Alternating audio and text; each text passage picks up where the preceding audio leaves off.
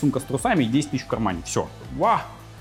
Я куплю еды, я выживу в этом городе. Зубы у меня кривые, картавые, лицом не вышел там. Где вы найдете второго такого же упороша? Я у себя самый тупой в компании. Я этим горжусь. Volkswagen топчик, паровозик тыр-тыр-тыр. Я долбоеб. Я как бы просто выгуливал маму в Париже. Пол мульта, миллион за ролик, пофиг, давай. А материться можно? Контент говно, автор мудак. Я не хотела так-то с ним здороваться. А хуй с ним здороваться. Давай тогда еще разочек пропишем, чтобы у нас был вариант, и поедем дальше. Всем привет, меня зовут Настя, и это сервис Автокод. Сегодня мы пообщаемся с автоблогером, автоподборщиком, руководителем и владельцем компании «Автопрагмат» Стасом Асафьевым. Стас, Да, привет. привет. Ты говорил, что в Москву ты попал, так сказать, случайно. Давай тогда Есть такое, да. По порядочку расскажем зрителям, как ты начал заниматься автоподбором в своем родном городе, как оказался в Москве и, собственно, с чего началась твоя деятельность на YouTube-канале и как появилась компания «Автопрагмат». Окей. А Прежде чем начнем, вот ты там сидишь, бутерброд ешь, вот отложи его, проскроль вниз и подпишись на канал. Человек из Екатеринбурга прилетел, чтобы видосик для тебя сделать. Вот, а ты там ешь сидишь. Ну вот, отложи, там красная кнопочка вот там, тык, все, молодец, красавчик. Да. Чем мы там? С чего все началось? А, что началось? Все, с чего все началось? Началось все с универа. А, Я, типа, на самом деле после школы понятия не имел, чем хочу заниматься вообще, в принципе. Ну, типа, как и любой другой человек. На самом деле у нас в стране из школы выходишь такой, ну, в армию я не хочу, уже понятно. А, Пошел на строительное, потому что был самый сложный факультет в Новгороде у нас. На самом деле я пытался поступить в Питер, мне не хватило двух баллов по ЕГЭ, потому что я тупенький. И типа на бесплатное я не поступил, пришлось оставаться в своем родном городе. И на втором курсе я пытался работать типа лаборантом, меня взяли как типа перспективного чувака, что типа ты вроде как не дурак, давай у нас посидишь, поработаешь. Я поработал две недели, понял, что нет, что это не мое, что научная деятельность вообще не мое точно. А, И начал что-то думать. На первом курсе получил права, начал как-то увлекаться автомобилями до момента, пока вот я типа не побывал в автошколе, я за рулем вообще никогда не сидел. А, И просто там два года читал журналы с друзьями в гараже, ковыряли пятерочки, семерочки, вот это все. Боком раздавали по озеру замерзшему. Вот ну, стандартная студенческая жизнь. И просто как так получилось, что я постоянно с друзьями ездил на покупку тачек. И потом в какой-то момент мне начали с собой цеплять э, парни, что это помоги, поможешь, давай посмотрим, туда-сюда. Э, в тот момент появился Денис Рэм, есть такой чувак, который занимается подбором в Германии. Он, по-моему, первый человек еще на Ютубе, кто начал говорить про, в принципе, покупку, продажу, что там как, но он говорил чисто про рынок Германии. Э, и как-то вот это все дело совпало с тем, что мой кореш там продавал э, пятерку девушке, которую мы купили там за этого там три месяца назад за 20 тысяч рублей, оторвали заднюю полуось, и вот в таком состоянии девочки продали за 50 тысяч рублей. Продавал не я, мой кореш. Это не я, я просто стоял рядом и улыбался.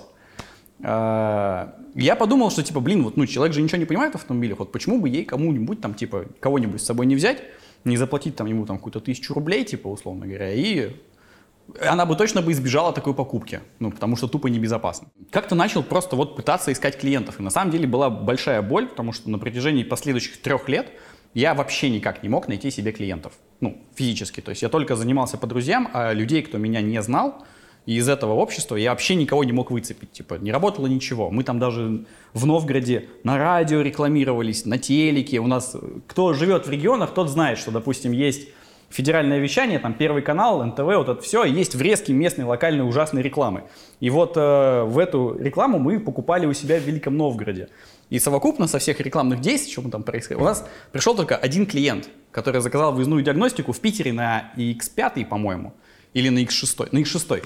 Э, И мы за, я за 5000 рублей съездил в Питер туда-обратно. Типа, отлично. Бизнес, пацаны. А там вообще много было автоподборщиков? в Да не было вообще, ну, типа, то, то есть на тот это момент... просто спросом не пользовался? Вообще, ну, рынка не было как такового. И это сейчас как бы все в курсе, все понимают, что такая услуга есть, а раньше рынка не было. А, Существовала только в Москве, по-моему, компания такая «Подбор авто». У них, я не знаю, живы они до сих пор или нет. По-моему, да.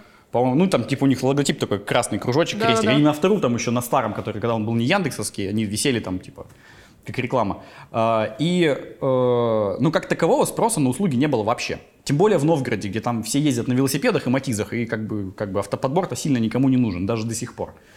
И, э, но тем не менее, я пытался, старался, что-то делал, ничего не получалось, типа мы там сливали бешеные деньги на самом деле в рекламу. И чтобы хоть как-то оставаться в нише автомобильной, я начал покупать и продавать автомобили. Потому что я уже изучил весь рынок Питера, изучил весь рынок Новгорода. Я, так, когда не было клиентов, я просто так ездил и доставал людей, кто продает автомобили. Я приезжал, типа, что я рассматриваю тачку, покупать, типа, что у тебя тут сейчас посмотрю, и уходил. Вот. А, и таким макаром мы изучили Питер, изучили Новгород, поняли, что на ходовые модели там типа есть разница в рынке 10%, и начали гонять туда-сюда. Это продолжалось где-то еще два года. И потом в 2014 году я уже э, окончательно отчаявшийся, что э, клиентов до сих пор нет, перепродажи мне не нравятся, ну, потому что, типа, э, я занимался этим честно, то есть мы находили реально нормальный автомобиль, хороший, за который я мог, типа, поручиться, я никуда не пропадал, не исчезал, я честно говорил, ребята, я с Питера притащил, вот, покупайте, тачка нормальная. Э, и на этом заработать было нельзя. Ну, нормально, потому что, чтобы хорошо зарабатывать, нужно продавать хлам, а я человек честный, поэтому не, не получалось. А, и я был уверен, что все, ну, типа, видимо, у меня не получится э, заниматься автомобилями, и надо что-то делать. И решил уехать в Москву, плана не было вообще никакого. И я был уверен, что все, на этом моменте я перестаю заниматься там перепродажей, подбором, что-то еще пытаться делать. И так как мне было жалко там предыдущих трех лет опыта, я все-таки вроде что-то уже начал понимать, Э, и я видел, как люди покупают автомобили совершенно бездумно. У меня были случаи, там, когда человек приходил, покупал тачку, он даже не заводил ее. Ну, типа, вот эта вот карикатурная история, когда человек приходит и такой, типа, машина, 10 тысяч скинешь? Скину. Ну, поехали. Все, как бы, вся... Это, это не карикатура, это реальный случай. Люди так покупают тачки, даже до сих пор. И я просто начал пилить ролики. Просто чтобы не было никакого плана, что оттуда могут пойти клиенты, что кто-то меня может узнать, что это вообще наберет какие-то просмотры. Я просто от нехер делать начал э, пилить ролики. Э, и параллельно с этим уехал в Москву. В Москву я приезжал как нормальный успешный парень. У меня сумка с трусами и 10 тысяч в кармане. Все. И один друг, у которого я первые два месяца, наверное, ночевал там, на диване в гостиной. Э, потом я жил два, два месяца в хостеле вместе с бомжами, туристами и узбеками и монтировал на ноутбуке э, ролики самые первые. У меня уже тогда были там каких-то там 500 человек, условно говоря. Они все уже орали, где видосы. А я сидел в хостеле, типа на э, вот этой вот двухэтажной кровати, наверху на перегревающемся ноуте, пытался что-то собрать. Э, и потом случилось очень правильное действие. Я купил рекламу у Жорика Ревазова за 15 тысяч рублей. Тогда был только Воротников, Ревазов и все, как бы, из известных. Э, я купил у него рекламу, он там в каком-то из роликов сказал, что вот прикольный канал, тогда это еще работало, потому что рекламы толком не было на ютубе. А, ко мне привалило первых там типа 5000 человек, и сразу же пришел первый заказчик на подбор. Я такой, ва, я куплю еды, типа я выживу в этом городе. А, и вот, собственно, с этого дела и понеслось все. Ну, а там уже дальше потом, через какое-то время, там первые сотрудники, офис. И вот до сих пор мы так и продолжаем, что я, по сути, пилю ролики, а автопрагмат пашет в поте лица. То есть одно без другого существовать не может, да? Ну, в принципе, да. По сути, канал — это чисто отдел маркетинга в компании. Я понимаю так, что ты занимался автомобилями еще с Новгорода, но при этом да. у тебя не было своей машины? А, не, почему? Я же покупал, продавал тачки, и у меня в какой-то момент там делал, могло быть там три машины, четыре машины. Ну, а такой вот постоянной своей какой-то не было? У меня своей, своего автомобиля, который я купил бы вот лично себе, чтобы только ездить и больше ничего, не было никогда в жизни, в принципе. Вот такой сапожник без сапог. Но идея, идея в том, то, что как бы за счет того, что когда мы, вот, мы гоняли тачки, я уже покатался дофига на чем. И у меня на самом деле, э, и сейчас, ну естественно, так я занимаюсь автомобилями, для меня это просто груда железа, по сути. Э, у меня нет вот этой, знаешь, типа сакральной истории, что вот своя машина, я куплю сейчас, возьму ипотеку, и вот это все. У меня этого нет вообще. То есть как бы я машина, ну окей. Тем более в Москве она как бы сильно-то нафиг и не уперлась вообще, по большому счету. А, все машины, которые были уже после, там, когда я перепродавал автомобили, это по сути А4, которые мы покупали чисто под YouTube. А, что потом-то было? А, так и все. Потом мы купили бате Прадик, и вот сейчас МК. Типа. Угу. А, я, МК стоит в гараже, я полгода ее не видел. вот моя машина, типа, пришел к успеху. Кстати, а на каком у нас сейчас этапе-то? А, честно говоря, я полтора месяца не был а, ну, в сервисе что-то там происходит. Я не знаю, на каком она сейчас этапе, но там занимаются люди, которым просто платятся деньги и все. А, но вроде как сейчас она вот-вот-вот-вот уже должна пойти в покраску. Слушай, ну а насколько уже готовится-то? Год назад ведь ты ее, по-моему, взял? Ну мы, да, мы взяли ее где-то в октябре, по-моему, а отдали на обвес и на внешку мы ее в январе. И вот с января она чисто пилится, не выезжая на улицу, чисто вот. Э, Пытались успеть к сезону, но все как обычно. У нас, типа, в, апре- в апреле должна была выехать, парни. Все отлично. Сейчас, видимо, в следующем апреле. Слушай, ну поскольку автокод это сервис проверки автомобилей по госномеру, поэтому я просто не могу не предложить тебе проверить твою тачку. Поэтому Я давай ее не номер. проверял. Действительно. Давай, полезная вещь сейчас будет. Давай госномер. А 025 ХТ 198. Слушай, ну проблем я у тебя никаких не вижу, таких серьезных. Ну было бы странно, да, если бы у автоподборщика был ав- автомобиль. Вообще как здрасте. Ну, типа, абсолютно все перекупщики, сервисмены, подборщики, как правило, ездят на таких косых ведрах. Ну, просто мы-то понимаем, типа, что во что можно вписываться, а во что нельзя. Не, ну, ну типа ты же не возьмешь себе залоговую машину. Так опять же надо смотреть, что за залог, как, как это разрулить и какой, А, какая ну цена.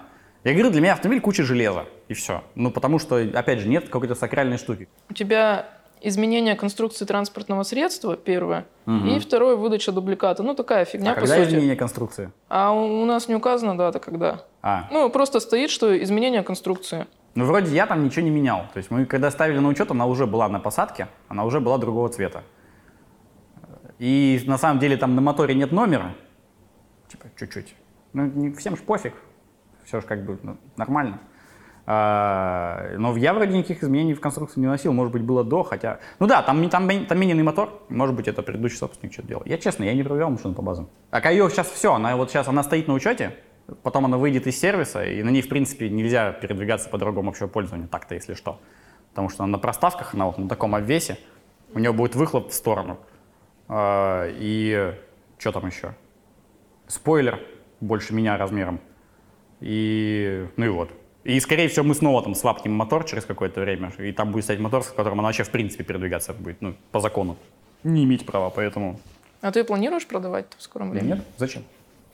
Во-первых, где вы найдете второго такого же упороша, а во-вторых, э, как бы плана ее именно там типа продавать куда-то нет. Ну, типа это просто, просто, а почему бы нет? Прикольный проект, и все.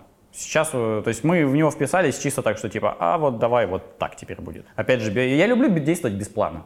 Что, «А, ну давайте вот сегодня так будет.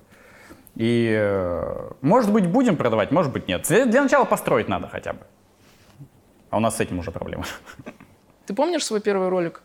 Да, это обзор на Ford Focus 2. а, на что смотреть при покупке, или там на что, на что смотреть с пробегом, что-то какая-то такая херня.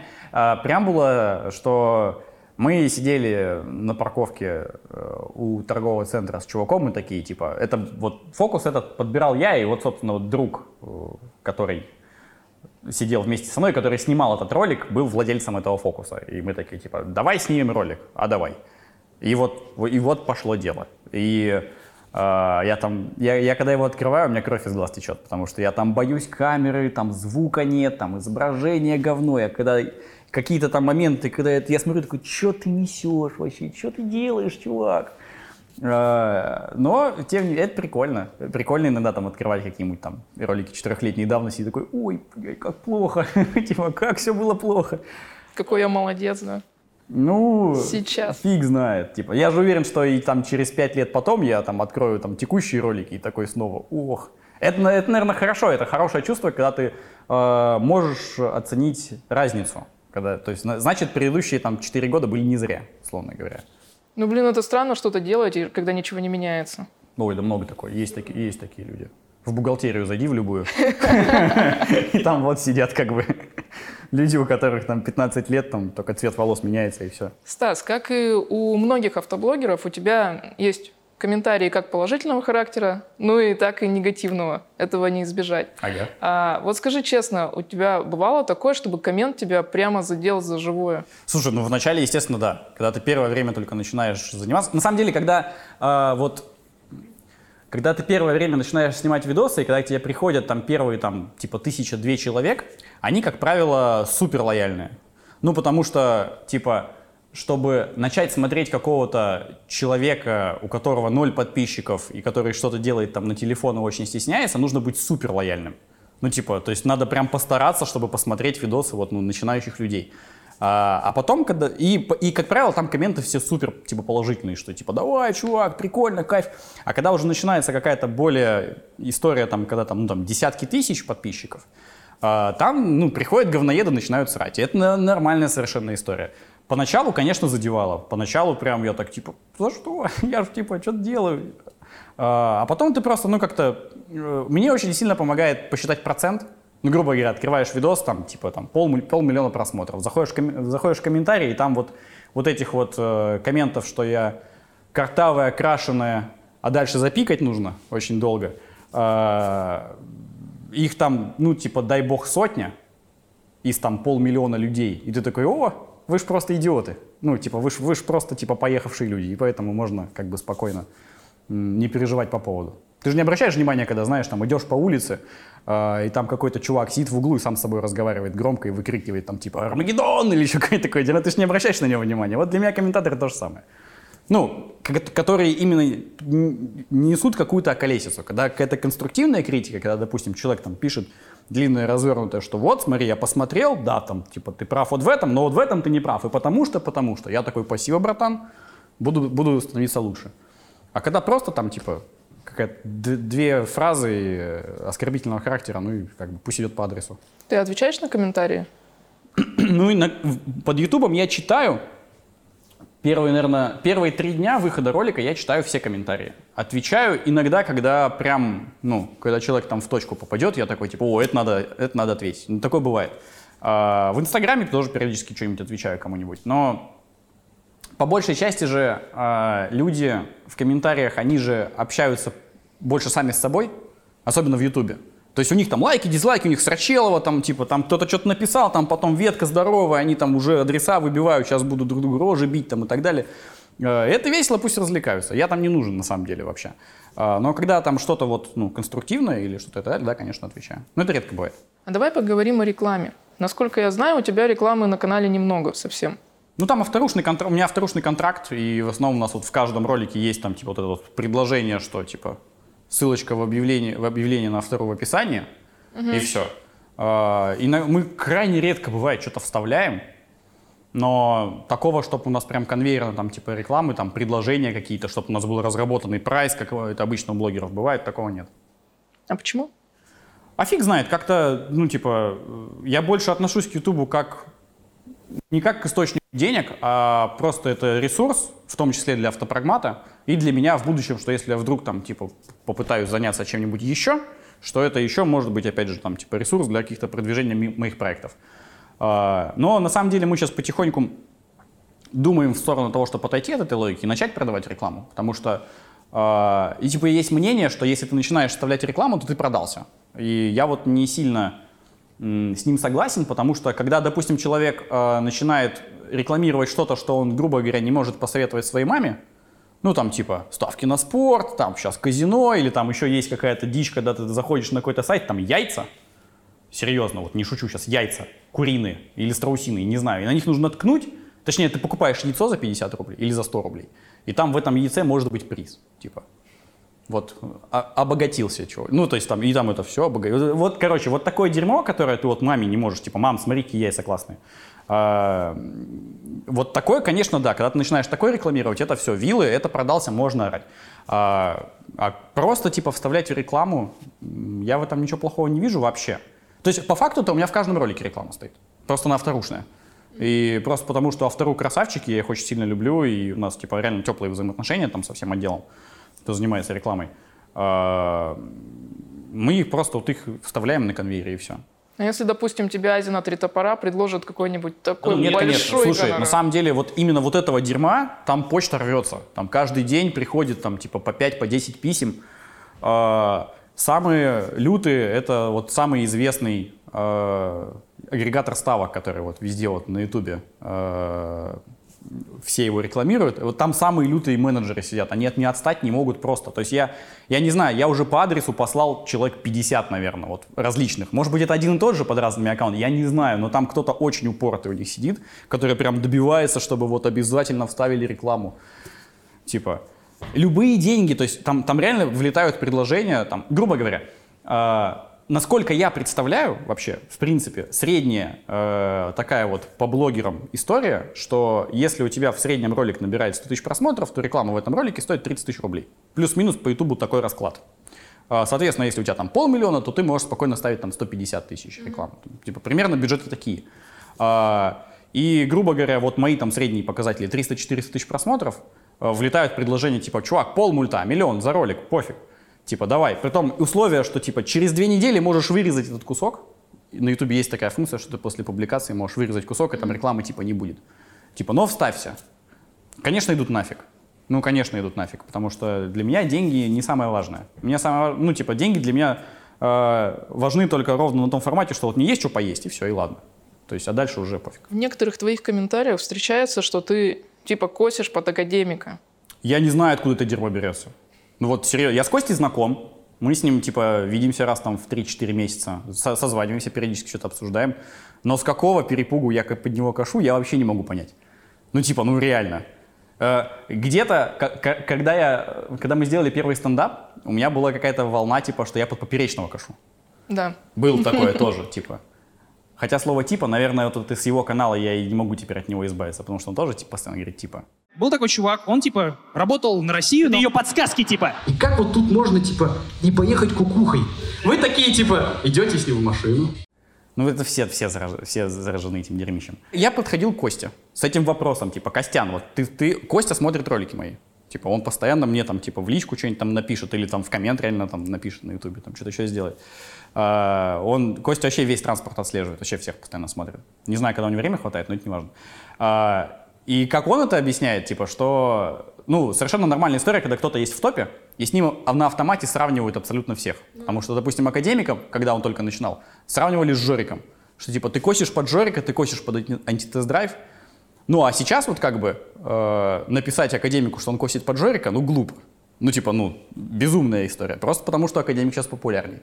Сейчас, если Жорик начнет снова делать антитест-драйвы там, и делать Кока-Ко, ему начнут писать, что он как академик. Ну, это просто вот, ну, вот так.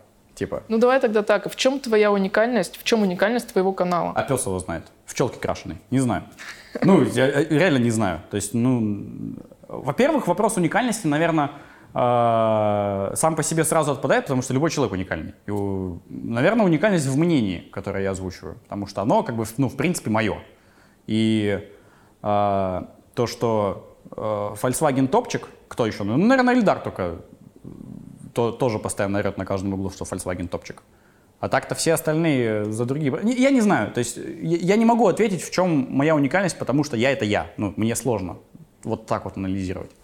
А, мы, все, что мы делаем, а, оно обусловлено просто каким-то моим личным интересом. То есть мне вот, допустим, интересно вот на эту тему поговорить, я про нее говорю. Иногда бывает, что мы такие пытаемся оттолкнуться от аудитории, что, ну, наверное, будет вот интересно, рассказать там про эту тачку. Или, наверное, будет интересно снять ролик вот этого формата. Но, как правило, такая логика вообще не заходит. Вот все, что мы снимаем э, с идеей, что вот сейчас мы вот это вот снимем, потому что это людям, наверное, интересно, оно точно хайпанет, никогда не получалось. Вообще никогда. Когда мы снимаем какую-нибудь билиберду, которая вот родилась на кухне вечером, мы такие, о, пошли вот это вот дерьмище снимем, оно, как правило, влетает очень классно, типа, и собирает много просмотров. Поэтому я не могу сказать, что... В комменты напишите, вот кто моя аудитория тут, вот пишите в коммент, вот что вы еще меня смотрите? Вот мне реально интересно, я зайду почитаю. Я сам таким вопросом никогда у вас не задавался. И новые, кто меня первый раз видит, зайдите, посмотрите там что-нибудь, а потом напишите, что контент говно, автор мудак. Или что-нибудь там, вы там пишете обычно. Есть у тебя какие-то мысли о коллаборации с другими автоблогерами? Есть Раз ты со всеми, я так понимаю, общаешься же, да? Ну, я не, почему? На самом деле я общаюсь только с Костей, периодически я общаюсь с Эльдаром, все. А кто там еще? Шелков? Ш Шелкова, а, с Шелкова, мы, шел, шел... Шелкова да. мы лично не знакомы, мы с ним, типа, ну, э, так как коллеги, там, так или иначе мы там, типа, в курсе, а, а, там, кто, кто что делает, но лично мы с ним не знакомы. С Лисой мы работаем на одной передаче, но мы не знакомы. Ну, не знаю, она может быть со мной знакома, я с ней не знаком. А, Воротникова я видел один раз в жизни на мероприятии авторов. Мы с ним так познакомились, типа там года три назад. Все. То есть я так-то с блогерами именно конкретно ни с кем не общаюсь. Вообще транспорт как таковой, он довольно обособленный. То есть это вот все остальные блогеры, э, там что-то постоянно между собой срутся, что-то выясняют, что-то там какой-то движ происходит, коллаборация, еще что-то. А, а транспорт, он какой-то весь, ну вот, обособленный. То есть тут только, только вот только Давидыч как бы на Гордее недавно наехал. А, И Жори как-то с академиком посрались там, типа, два года назад. Все. Как бы больше-то особо никакого движника между блогерами не происходит, потому что всем интересно ковыряться в своих гаражах, в своих тачках, все упарываются как могут и все. Как бы. По крайней мере, я лично не вижу никакой-то такой истории, чтобы у нас транспорт как-то сильно взаимодействовал друг с другом. У нас была мысль, когда МК все-таки выйдет и доделается, что мы с ней э, поделаем там интересные коллаборации. У нас есть несколько идей. Но опять же нужна МК для начала. Вот. А таких в планах, чтобы прям вот пойти и что-то делать, э, пока особо нет. Ну, с Ютубом все понятно. Давай тогда вот теперь расскажи, как ты пришел в стендап. Так а я в стендап-то перешел, типа это... э, мне как-то даже... Как родилась эта идея? Да просто, ну, во-первых, мне очень нравится стендап сам по себе как формат. Я в стендап Store Moscow чуть ли не, там, не знаю, раза два-три в неделю бываю. А, и постоянно в стендап-клубе номер один этаже. Не в смысле, что я там выступаю, типа, вы что, я как зритель там сижу, ржу и, и ем чипсы. А, ты просто не первый человек, кто что-то такое говорит, там, вот как ты там пришел к стендапу, там, типа, как будто я комик. Да, мы, на самом Ну, деле... это мы- слишком громко, у да, нас ну- просто, да, просто было две встречи с подписчиками по факту, которые мы просто организовывали в барах, а, и там был входной билет просто, чтобы бар отбить. Ну, в смысле, вот все, аренду помещения, чтобы закрыли бар, чтобы, э, типа, народ мог спокойно тусить и все такое. А, Я просто подумал, что а почему бы не попробовать? И на самом деле все программы, которые там были, они были написаны там типа за два дня, просто там какой-то кек-лол и все. то есть, по сути, это просто встреча с подписчиками, это не стендап. А, мне было бы, наверное, интересно в эту сторону поразвиваться, и я типа очень редко и очень тайно хожу на открытые микрофоны. У меня времени физически не хватает. Это очень прикольная движуха, мне она очень нравится, но у меня не хватает физически времени на нее, потому что на самом деле написать материал, потом обкатать его, а, потом переписать, потом еще раз обкатать, это довольно много времени. А вот такой процесс, там, чтобы там получилось 3 минуты материала, например, а выступление часовое. И чтобы его именно написать там часовой какой-то там концерт, условно говоря, нужно потратить, ну, там, не знаю, там, месяцев 8-10 каждую неделю, хотя бы два раза ходить на открытый микрофон, выступать там по 5 минут и обкатывать. Ну, вот, понимаешь, да? То есть это прям, это, и это еще все время нужно сидеть писать, типа, анализировать и так далее. То есть я Ну, то есть свои- это прям надо вот этим вот заниматься. да, да, то есть это прям отдельное занятие. Либо оно будет получаться херово, как у большинства блогеров, собственно, и получается, кто пытается, типа, идти в стендап. А, Просто потому, что на это нужно время. Это прям отдельное нормальное занятие. Ну так что, тебе нравится Данила Поперечный? Не, поперечный топчик, потому что я на всех концертах его был. И то есть как только он там тур анонсирует, я сразу Москва либо Питер покупаю билеты. Поперечный красавчик, я давно его смотрю. А, вот. Э, Конечно, как стендап, типа как чистый стендап, наверное, э, ну не наверное, определенно точно у нас есть комики намного круче, но м, как совокуп, как сейчас скажу, как личность, вот совокупная, вот совсем с образом, то, что он блогер, там, стендап-комик, что он, у него там какие-то еще движухи есть, просто вот он как личность, как персонаж, он мне очень интересен. Он типа человек, за которым я наблюдаю. Наблюдаю, на самом деле, не так уж за большим количеством людей на ютубе. Стас, не- немножко такой более личный вопрос. У меня есть знакомые, которых, например, очень сильно парит их картавость. Тебя это когда-нибудь напрягало? Вообще. А, ну, во-первых, давай так. А, у меня не такая степень картавости, чтобы это прям, ну, сильно резало уши. Паровозик тыр-тыр-тыр. Вы все хотели, чтобы я это сделал. Вы все хотели, чтобы я это сделал, типа, на камеру. А, Слушай, да на самом деле найти повод э, в, самом, в самом себе, э, чтобы о чем-то париться, э, очень легко. Типа, зубы у меня кривые, картавый я, типа, лицом не вышел, там, типа, дрищ, там, что угодно. Ну, то есть, как бы человеку, любому, э, чтобы просто своим же, своей же психикой зацепиться за какой-то изъян в самом себе, типа, говно вопрос вообще. Мы все, мы сами себя-то с говном съедать вообще очень сильно любим. Э, Меня это не парит. Вообще. Я, наоборот, ржу. То есть там, когда кто-то там напишет какой-нибудь прикольный коммент с какой-нибудь здоровой скороговоркой или еще с чем-нибудь еще, э, мне прям весело. Поначалу, конечно, парило.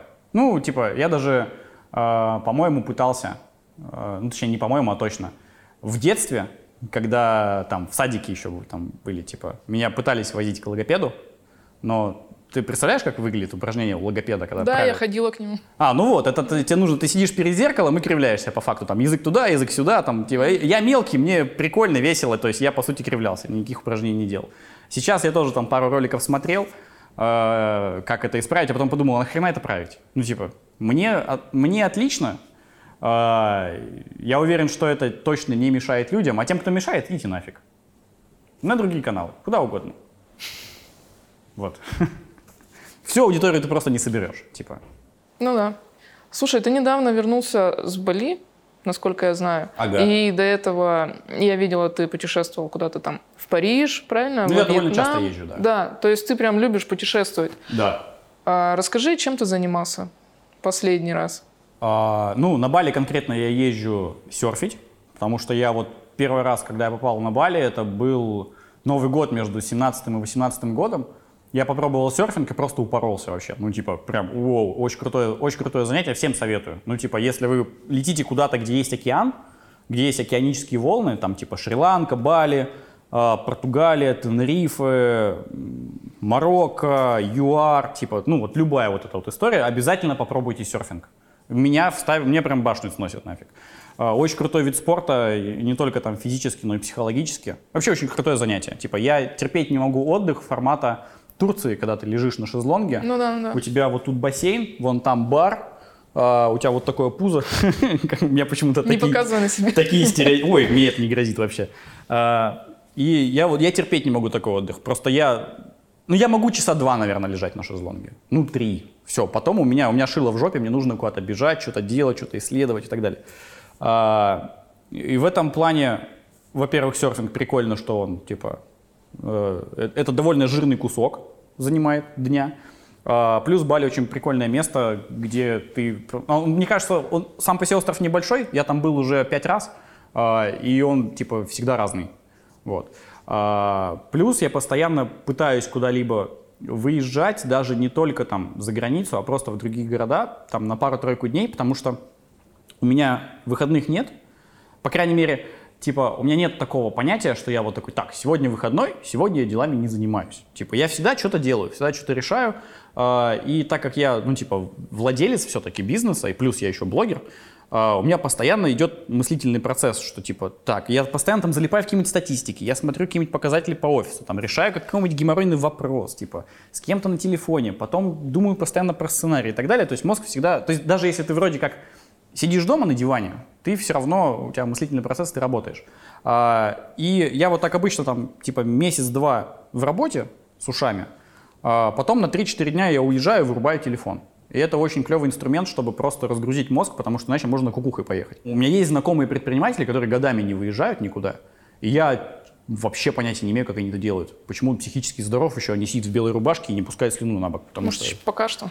Ну, может быть, пока что. Я, так как это мои друзья, я очень сильно надеюсь, что такого не случится, но тем не менее, короче, путешествие для меня это прям очень важная вещь. И э, даже когда я езжу в Новгород там, к себе, к родителям, э, это можно считать таковым, потому что это там 500 километров в одну сторону, ты за рулем, либо на Сапсане едешь, это уже процесс прикольный. Э, потом ты там три дня с друзьями, потом обратно едешь, то есть, ну, типа, важные вещи. Э, в Париж я летал Потому что у меня маме недавно было 60 лет, юбилей. Она никогда не была вообще нигде за границей. А, И, ну, я ее, собственно, вот вывез в Париж. Вот, типа, вот мечта у нее там была, что она такая, Париж. Она очень любит э, всякие там, я не знаю, как это там, литературу и все, там, про 17 век, где там балы, императоры, вот это все дерьмище. Вот, она это очень сильно любит. А, И, ну, естественно, я ее отвез, вот, показал ее, она такая, вау. Ну и все. Как бы я как бы просто выгуливал маму в Париже. А, Мне, мне Париж не понравился. А, Вот. Я больше люблю, типа, природу, джунгли, в лес. Ну, твое самое любимое место это Бали, да, я так понимаю? Пока что да. Вот Европа для меня вообще очень загадочная вещь, почему все люди тащатся от Европы и почему все ездят, типа, туда. Вот у меня вроде строительное образование, я вроде должен понимать что-то в зданиях, но я вот приезжаю, я такой, ну ок, здание, типа, а все такие, о, это же там музей какой-то там, это там, там какое-то правительство сидело, еще что-то, мне так фиолетово на это вообще. И, по сути, вот когда ты живешь в Москве, ну, Москва, на самом деле, клевый европейский город. По всей России, да, понятно, типа, что Москва это не Россия. Давайте определимся с этим точно. А, И когда, типа, ты выезжаешь из Москвы в Европу, и лично я, допустим, не получаю какого-то кардинально другого опыта. Ну, ты приезжаешь, ну, то же самое, только люди на другом языке говорят. И то не факт, потому что русских везде просто вообще тьма. А, Я, не был ни в одной стране, где бы я бы не натыкался на русского, который орет через дорогу «Таня! Ёптить!» Что-нибудь такое. А, И, э, а когда ты улетаешь там в Азию, например, там, Вьетнам, Тай, Бали, что угодно, вот все, что вот туда вообще, в джунгли, ты, ну, там все наоборот, там все кверх ногами, и это прикольно. Мне очень нравится, типа, вот бывать в местах, где прям люди совершенно по-другому живут, чем тут. А там в отпуске ты берешь машину какую-нибудь? Смотря где, потому что, ну, на Бали машины это виллы, это прям виллы, там мопед, вот на мопеде нужно кататься. У нас с друзьями есть такая, типа, традиция, мы вот в Черногорию ездили, еще там, там в Грузию, э, там, допустим, в Сочи иногда можем выехать, и мы вот там обычно там едем там в 4-5 лиц, берем там одну-две машины в аренду и вот там катаемся по горам, например. Э, Как правило, если это, ну, вот, вот такой формат, то нужно брать что-то большое, типа там прадиков. Ну, как правило, мы берем прадики. Потому что когда ты, допустим, в 4 человека, ну, в Солярисе откровенно грустно три дня жить. А в прадике как-то еще нормально, там, чтобы шмотки кинуть, чтобы сидеть всем было удобно. Даже в кроссовер довольно сложно в 4 взрослых мужика влезть. Вот. Поэтому нужно что-то большое. А это, как правило, в арендах только прадики есть. А тем, кто любит путешествовать не в Азии, а, например, по России, какую бы ты машину посоветовал? Те вот Прадик. кто прям тоже, да? Да, прадик. Ну, э, во-первых, ну, давай определимся с тем, что вопрос, какой бюджет, потому что прадик все-таки дорогая любой, штука. вот любой бюджет. А, ну, мне кажется, самое лучшее для путешествий это вот, типа, прадик, крузак. А, если мы говорим про путешествие, допустим, по России, а, и где подразумевается, что дорога может внезапно кончиться, или там есть горы, и нужно куда-то съехать, и что-то такое. Потому что, как бы я не обожал Volkswagen Touareg всеми вот фибрами души, но когда ты едешь куда-то там, типа, в горы, в бездорожье, еще где-то, на прадике тупо спокойней. Ну, потому что он рамный, потому что он выше, потому что он больше, он точно не сломается. Volkswagen вряд ли тоже сломается, конечно, но на прадике спокойней. А, вот. На трассе, конечно, когда у тебя дизель или 2.7, тебе немного грустно, но тем не менее, что поделать. То есть, короче, на- когда ты едешь в путешествие, само собой нужно брать большую машину, желательно рамную. Это вот самое, наверное, удобное. Да, ты потратишь немного больше на бензин, но зато вообще не будешь париться по поводу. И места всем хватит. У тебя у самого какие планы сейчас на ближайшие покупки автомобилей? Или вообще вот после BMW ты пока не планируешь? Ну, давай смотри, вот BMW, опять же, это проект, это не моя личная машина. Потому что если бы она была бы моей личной, ну, в смысле, куплена именно для цели, чтобы вот возить задницу из точки А в точку Б, а, то я бы с ней не делал всего того, что я с ней делаю. Не, ну как я поняла, что ты не очень любишь по городу ездить на машине, Да. прямо что со своей. Поэтому я и предполагаю, что ты будешь для проекта что-то еще брать. Для проекта пока никаких мыслей нет. Точнее, они есть, куча разных. Но вот какой-то из них, э, чтобы вот мы такие, так, все точно, мы вот это делаем, такого нет. А, Именно самому себе, но опять же, у меня не было никогда личного автомобиля, по большому счету. То есть у меня были какие-то тачки, но вот лично, которые вот я никому не показываю, а только мое, и только я тут езжу, такого у меня не было никогда. А, И, наверное, может быть, даже если и будет, то это будет какое-нибудь упоротое, типа там RS6 или там RS5, RS4, точно Audi, и точно RS. Какая, на, на что денег хватит? Сейчас ни на какие деньги не хватает.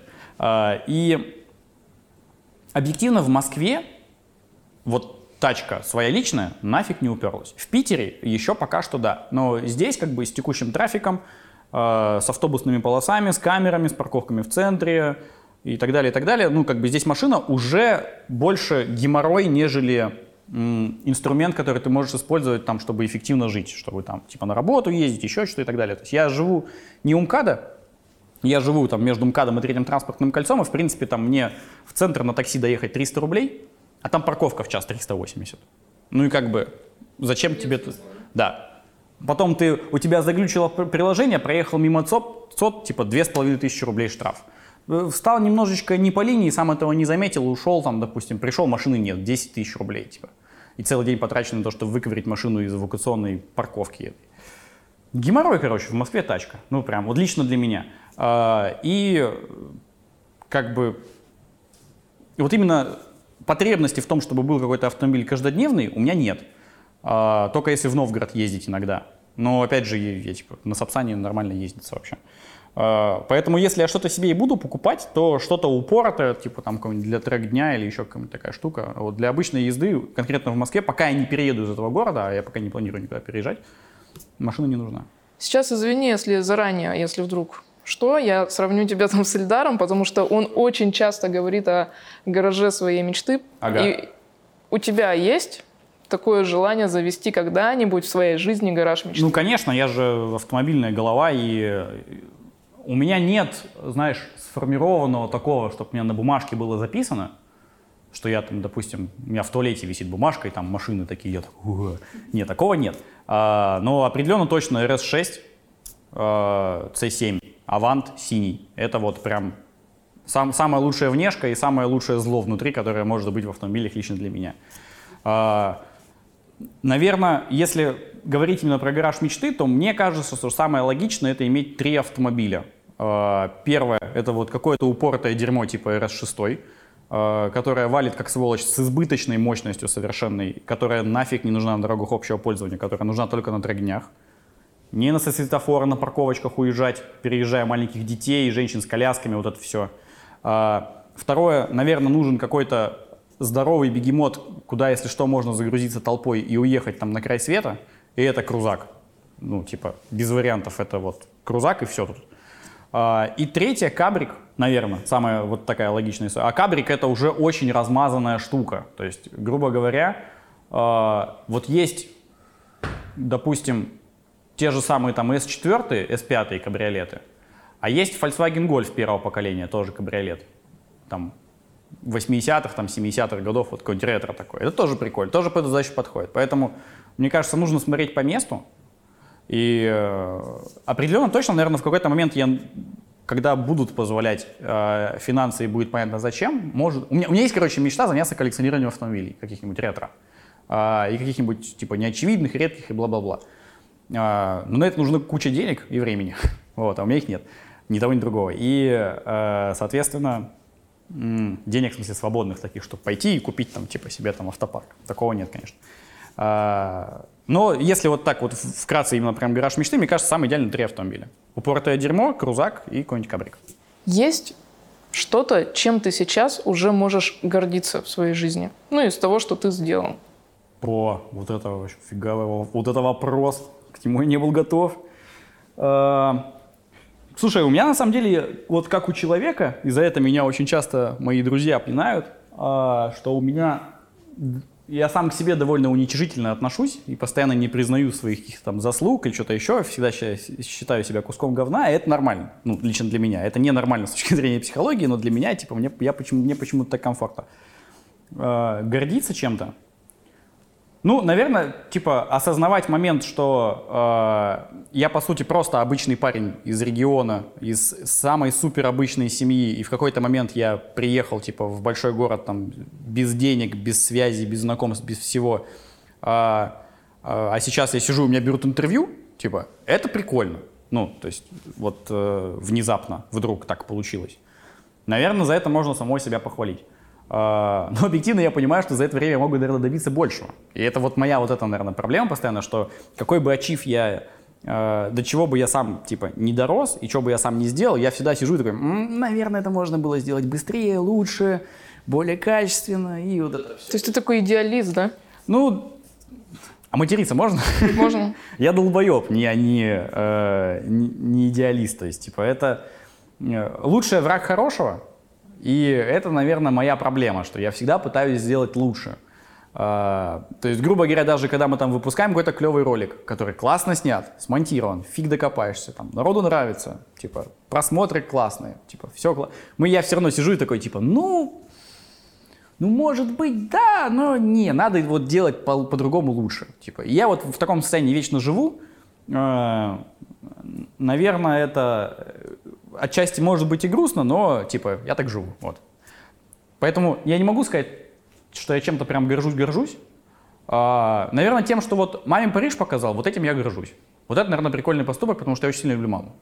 А, то, что батя купил машину, хорошую, и он теперь довольно ездит на машине, на которой в свое время ездило его начальство, тоже прикольно, потому что я очень сильно люблю батю. Вот. А, ну и, наверное, то, что я делаю какую-то полезную штуку для людей, э, в том числе, ну, мало того, что там подбор сам по себе как действие, очень прикольная и нужная вещь, как мне кажется. А, типа, идея, идея в том, что там несколько сотен тысяч человек, и вам есть что посмотреть вечером, когда вы там кушаете что-то там. Пришли с работы, устали, открываете видосик и залипаете, и, наверное, вам это нравится. Это то, за это тоже можно как бы порадоваться, ну, лично мне как человеку.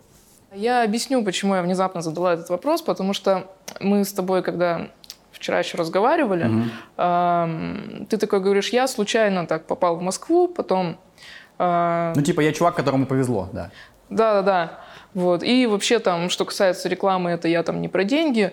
И вот у, у меня возник вопрос, а тогда какие ты цели ставил перед собой? И вот, собственно, че- чем ты мог бы там гордиться, что ты чего-то достиг? В, в этом и проблема. Почему я говорю, почему я довольно часто говорю, что я просто чувак, которому повезло, хотя к этому, конечно, можно прикопаться, что типа, ну, ты же там делал какие-то действия, у тебя же намеренно все, типа, ты же что-то делал, это не совсем так. И э, у меня какой-то, знаешь, глобальной цели особо не было. То есть я просто делал то, что считал правильным в данный момент. Вот. Я не тот человек, когда, знаешь, там, типа, ты открываешь там какую-нибудь классическую книгу по, не знаю, там, по личностному росту, например, или приходишь на какой-нибудь тренинг, там, типа, еще куда-нибудь, и там тебе говорят, загляни на пять лет вперед, там, типа, каким ты хочешь жить, кем ты будешь через пять лет. И так, а я с этим, типа, я хер его знает, я не знаю, что на следующей неделе-то будет происходить, а я как бы, ну, то есть у меня всегда очень большая проблема с этим. И Поэтому, поэтому у меня, наверное, есть такое ощущение, что, типа, мне просто повезло. Потому что я вот, я делаю сегодня вот то, что мне кажется логично сделать сегодня. А что там будет через год, То я есть ты живешь сегодняшним днем, Ну, как чувствуешь, говоря, так да. и делаешь. Да, да, типа просто, просто рыбка золотая, у которой там память 2 секунды.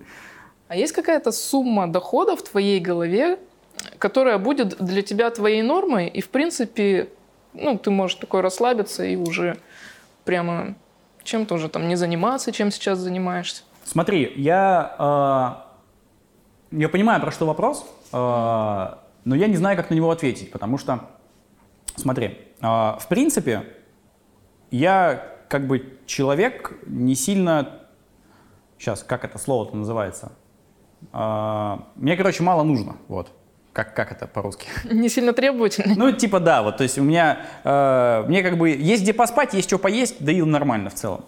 Э, и вот по большому счету, э, я когда улетел на Бали первый раз, я так получилось, что я улетел на месяц. И меня настолько вштырило, что я такой, типа, о, блин, а может быть, ну его нахер. Типа, все, вообще там каналы, бизнес, там вообще все, вообще все. Пошло все лесом, я вот буду сидеть в джунглях, у меня есть доска для серфинга, типа, в принципе, работу я еще тут найду, как-нибудь выжить смогу, э, и, наверное, тут прикольно кайфовать, короче, и так далее. А, Но, типа, через две недели мне уже тупо становится очень скучно, и мне хочется что-то что делать полезное. И э, я как бы, и вся моя деятельность текущая, она, что на канале, что в агентстве, она не про деньги, она про то, что я хочу делать что-то полезное. И да, само собой, типа, деньги присутствуют, ну, так или иначе фон, потому что когда мы говорим про бизнес, там невозможно не говорить про деньги, потому что, ну, типа, э, элементарно, типа, зарплаты, налоги, расходы, доходы, все это нужно сводить, чтобы еще не остаться должным или чтобы не сесть, потому что, типа, все-таки, когда ты ведешь свой бизнес, у тебя, ты всегда ходишь под юридической ответственностью. А, И, э, и плюс там деньги нужны там для, для еды и так далее. Но это всегда для меня типа придаток того, что вот есть основная вещь, которая мне просто тупо интересна. Я просто это делаю, потому что мне интересно. И, и все. Ну вот, говорят же, надо заниматься любимым делом, и деньги Ну, приложатся. Да, да, по сути так и есть. И сейчас я э, сформулирую мысль. Мысль была такая, типа прям вот тут в голове, а нет уже. Э, Наверное, если бы вот отвязаться от денег, что вот, вот представить, что вот, допустим, я вот на таком уровне, что у меня, в принципе, вот нет денег, да, Э, как понятие имею в виду, что все, у меня там точно есть там дом, где я живу, точно там, типа, всегда есть еда на автомате, там, типа, что угодно я захотел, но появилось, то я все равно буду делать то же самое, что делаю. Я все равно, типа, э, позвоню Паше и скажу, Паш, бери камеру, погнали снимать что-нибудь. э, там, напишу какой-нибудь сценарий или еще что-нибудь. Ну, типа, я начну все равно делать примерно то же самое. Потому что, опять же, я каждый день делаю то, что мне кажется, что нужно сегодня делать. Вот и все. Э, и даже когда я там сидел в этом хостеле, типа, я, я помню, что у меня, типа, был момент, когда э, я купил пачку макарон, и, типа, и денег нет совсем, вот ноль. Все, вот, типа, вообще ноль.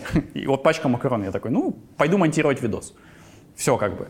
Э, и э, даже тогда, когда, ну, типа, это меня, меня никогда это не парило, короче. То, что я живу в хостеле с узбеками, ем макароны, меня это не парило. Я понимал, что, в принципе, как-нибудь это дело разрешится само собой. Самое главное делать что-то интересное. Вот. Сколько ты сейчас зарабатываешь на Ютубе? А, сложно. Ты имеешь в виду общий доход или а, именно на Ютубе? На Ютубе. Ну, если ты хочешь озвучить общий, то можешь А, озвучить общий. да, Проблема в том, Я- что, думаю, я, тут проблема будет в том, что я его не знаю. А. И я сейчас не лукавлю. Я реально не знаю своего личного дохода. На Ютубе, наверное, ну смотри, э, грубо говоря, монетизация канала текущего сейчас это примерно 3000 долларов. Это то, что выплачивает YouTube сам вот, ну типа по своей внутренней вот этой системе, то, что там откручивается реклама и то, что каждому блогеру капает, типа как, э, там, условно говоря, на его личный счет. Это вот, типа вот сейчас за август мне упадет 3000 долларов. И рекламный контракт автору э, у нас подписан на условиях, что я не знаю, могу ли я это разглашать, что у нас сейчас, типа, за интеграцию они мне платят 40 тысяч рублей. Это дешево. Это очень дешево, я знаю. Потому что ну, на моем канале э, среднерыночная стоимость рекламы должна быть где-то 80-120 тысяч рублей. Вот в такой вилке примерно. Э, то есть, грубо говоря, мы выпускаем 4-5 роликов в месяц. Э, что это получается? Там 160-200 тысяч рублей рекламы автору и плюс 3000 долларов монетизация. Получается 380 тысяч рублей. Из них 120 тысяч рублей зарплата оператора-монтажера, съемки, оборудование. Вот мы сейчас типа ст- стаб купили за 40 потом объектив купим. То есть, короче, вот эти деньги, которые сейчас начал приносить YouTube, я все равно так или иначе либо пускаю в оборудование, либо пускаю в студии, в контент, в, в- и, так далее. и так далее. И это еще с учетом того, что я 5 лет этой херней занимаюсь. Поначалу это все было просто, типа, мы купили камеру, я купил камеру, сам монтировал, сам делал, никаких денег оттуда не было. То есть, по сути, я живу-то за счет автопрагмата. Э, хотя сейчас я знаю, что если мы там, допустим, э, упоримся и такие, типа, давай, все, нормально продаем рекламу, за нормальные деньги, как все белые люди, э, и э, уйдут чисто в YouTube, мне денег хватит точно, чтобы существовать уже и совершенно без автопрагмата, совершенно легко и просто. Э, И опять же, автопрагматом я занимаюсь не потому, что, типа, для меня это самый главный источник дохода, а потому что я считаю это дело правильным. И у меня в этом есть экспертиза, э, отзывы клиентов и люди, которые к нам обращаются, свидетельствуют о том, что типа, что это нужная вещь, все довольны, все счастливы, все говорят, типа, респект, классно. Именно поэтому я этим и занимаюсь. Вот. А, ты говорил, что, ну, это логично, что ты уже не участвуешь особо там в подборе и так далее Мгм. машин, но ты можешь вот на данный момент ручаться за тех, кто там работает? Да, потому что у меня, у нас есть очень простой принцип. А, Человек, чтобы к нам попал на должность специалиста по поиску автомобилей, должен в автомобилях разбираться лучше, чем я. Я у себя самый тупой в компании. Я этим горжусь.